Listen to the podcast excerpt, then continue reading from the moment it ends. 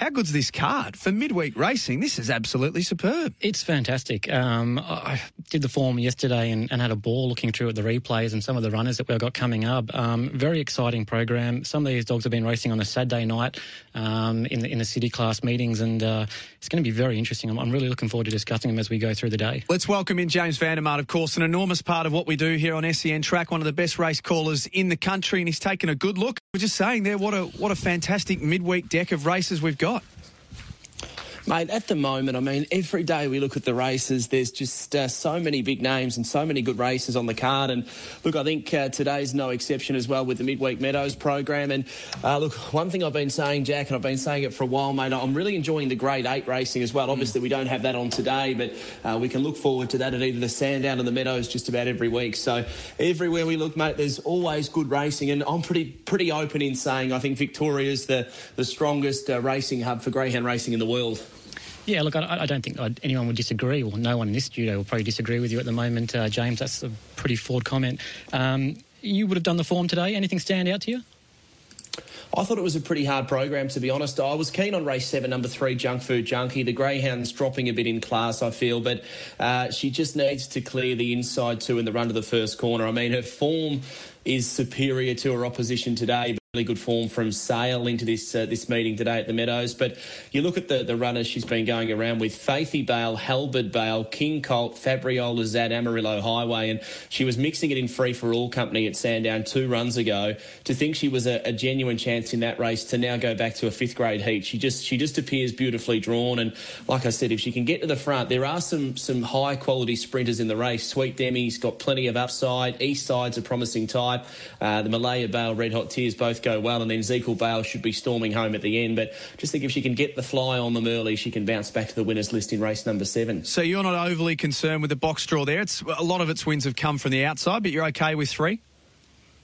Yeah, look, she's been a greyhound that uh, it just depends on her early pace. But the last four runs, uh, she's led up two of those. She's gone 5'11, 5'11, 5'12, and 5'11 at Sandown Park. Now, against this type of opposition, I think that's going to be enough to lead, as you found in mixed three and free for all company. There's a lot more pressure on in the run to the first corner, so that 5'11 hasn't been enough to lead. But in comparison, you look at a greyhound like number two, All Show, who's rising in class, and he split 5'14 at Sandown, which is half a length slower than Junk Food Junkie, but yet was still able to lead that race clearly at Sandown Park. So the form can be a little bit deceptive until you really break it down and have a look at sectionals. And I, I feel if Junk Food Junkie can ping the way she can, I, I wouldn't be surprised if she went a 5'05, 5'08 to the first peg. And look, if she does that, She's got a personal best of 30-10. She's dropping in class. Just needs to clear them early. I think she's going to be very hard to beat. Yeah, I, I actually, like I was saying before, I did the form yesterday, and I, I agree with you completely. I, I, did that race as well, and I couldn't go past Junk Food Junkie either. I thought it looked really well suited, dropping back from the class.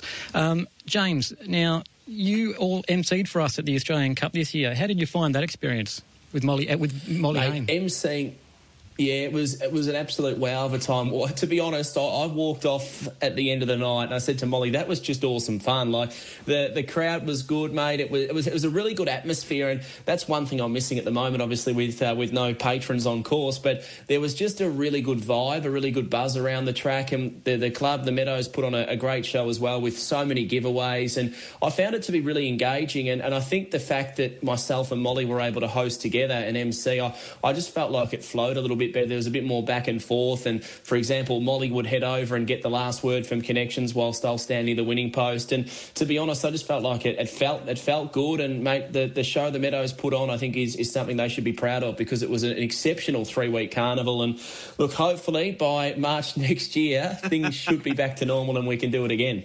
There's actually a great uh, great experience that night where we were giving away tickets to uh, people for the Australian Cup final next week in yep. the Marquee area, and uh, we decided to come up with a bit of a promotion of the people who could cheer the loudest. And uh, I reckon we had four groups of young people all cheering louder than each other, and uh, we ended up having to give them all uh, vouchers because we couldn't decide. It was just a chaos at one point. It, it went nuts. Um, so if you were in that area at the time, was, you would have been wondering what was going on.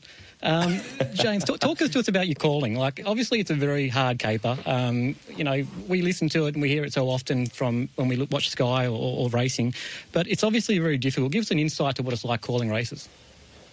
Yeah, mate. I, I, I, like to think it's something that the more you do it, the the better you're going to get it. It's like like any job in the world, I suppose. That, that you get that continuity and you do it week in, week out, day after day. Naturally, it becomes easier. But look, I, I sort of have always, I guess, race called thinking that I'm calling this to a blind person. And Paul Hammond was was one of the people who took me under his wing early days, and uh, that was probably one of the the standout advices he gave me in the, the early part. And it's something I still think about every single time I, I call a race. And what I do now Majority of people will watch the race, but what I do when I'm driving home, I'll just click on the, the race replays. I'll turn my phone upside down. I'll drive home, and as if I'm listening to a podcast, I just listen back to all of the race calls from that night, and then I'll sit there and as I'm driving, I go, well, I, I probably could have done that better, uh, could have done this better, and you you sort of just uh, just always look to improve. I think that's the the key to race calling because um, yeah, the, the, the, you want to get to that stage where you're describing it as as best you can and painting the best picture as possible. So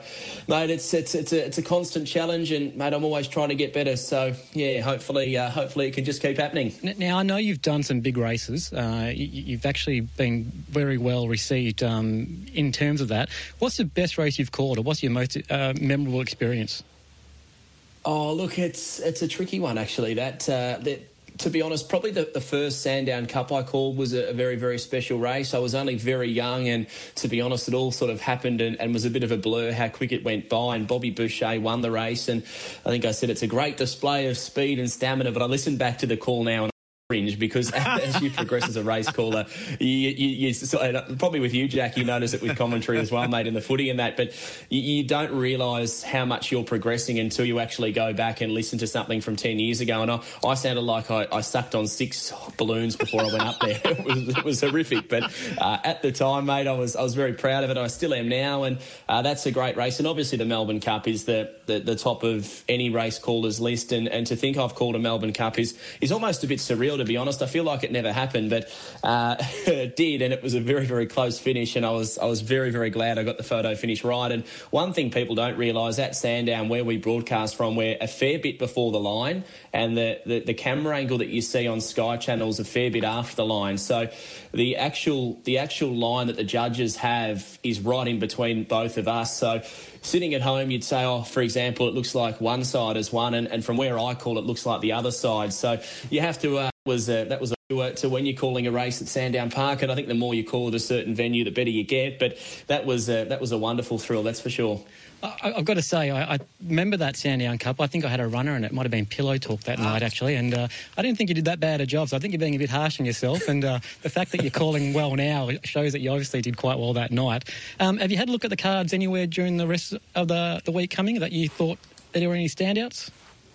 I'm actually just browsing through, about to uh, to browse through because I will be on uh, on the Thrill of the Chase this afternoon, which kicks off from about five o'clock. So it's probably a good tease if I say tune in at uh, oh, very good. o'clock and yes. we'll go through tonight's racing and uh, having a good look tomorrow as well at Sandown. I mean that that free for all is a monster race. It's uh, a huge clash between the likes of Who Told Stevie, Simon Told Helen and Co. And to be honest, I can't can't wait to see what what transpires there because the word has always been Who Told Stevie can go with Simon Told Helen and who knows, maybe he'll get his chance to shine uh, tomorrow.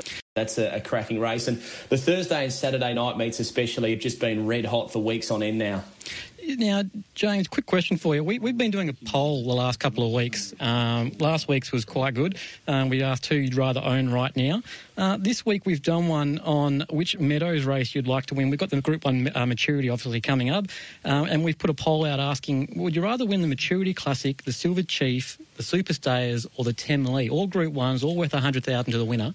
Uh, is there one that you'd love to win? Yeah, look, I saw Brett Nye's comment on this post, and he said he'd be happy to win any. And to be honest, I think I, I'd be more than happy to agree with that answer. And to be honest, mate, I, have yet to have trained, or myself and my wife are yet to have trained a, a runner at the Meadows, even on a Wednesday. So uh, we're not too far away, hopefully. So, uh, I, I, mate, I'd love just to win a race on a Saturday night there. I, to be honest, I, would love to win a race anywhere. I, I win a race at Healesville, and I get just as excited as I do if it is a city class race. And but that four, look, I've always been a big fan of, of your age restricted type of races. So a Silver Chief and a Maturity, I mean, it, it takes something pretty special. And we, have seen in the past so many superstar greyhounds that have won those races have then gone on to be out and out stars of the game and, and great stud dogs. So I think, uh, look, I'd, I'd, I'd, lean toward either the Silver Chief and the Maturity. But as I say, mate, any group race, any race anywhere, I'm more than happy to try and win. James, we always love having you part of the team here at SEN Track. You're an enormous part of it, and beautiful teas there as well. We'll hear you from five o'clock tonight. That's it, mate. Get around it, Jackie boy. Oh, yes, please. James Van Der Maat.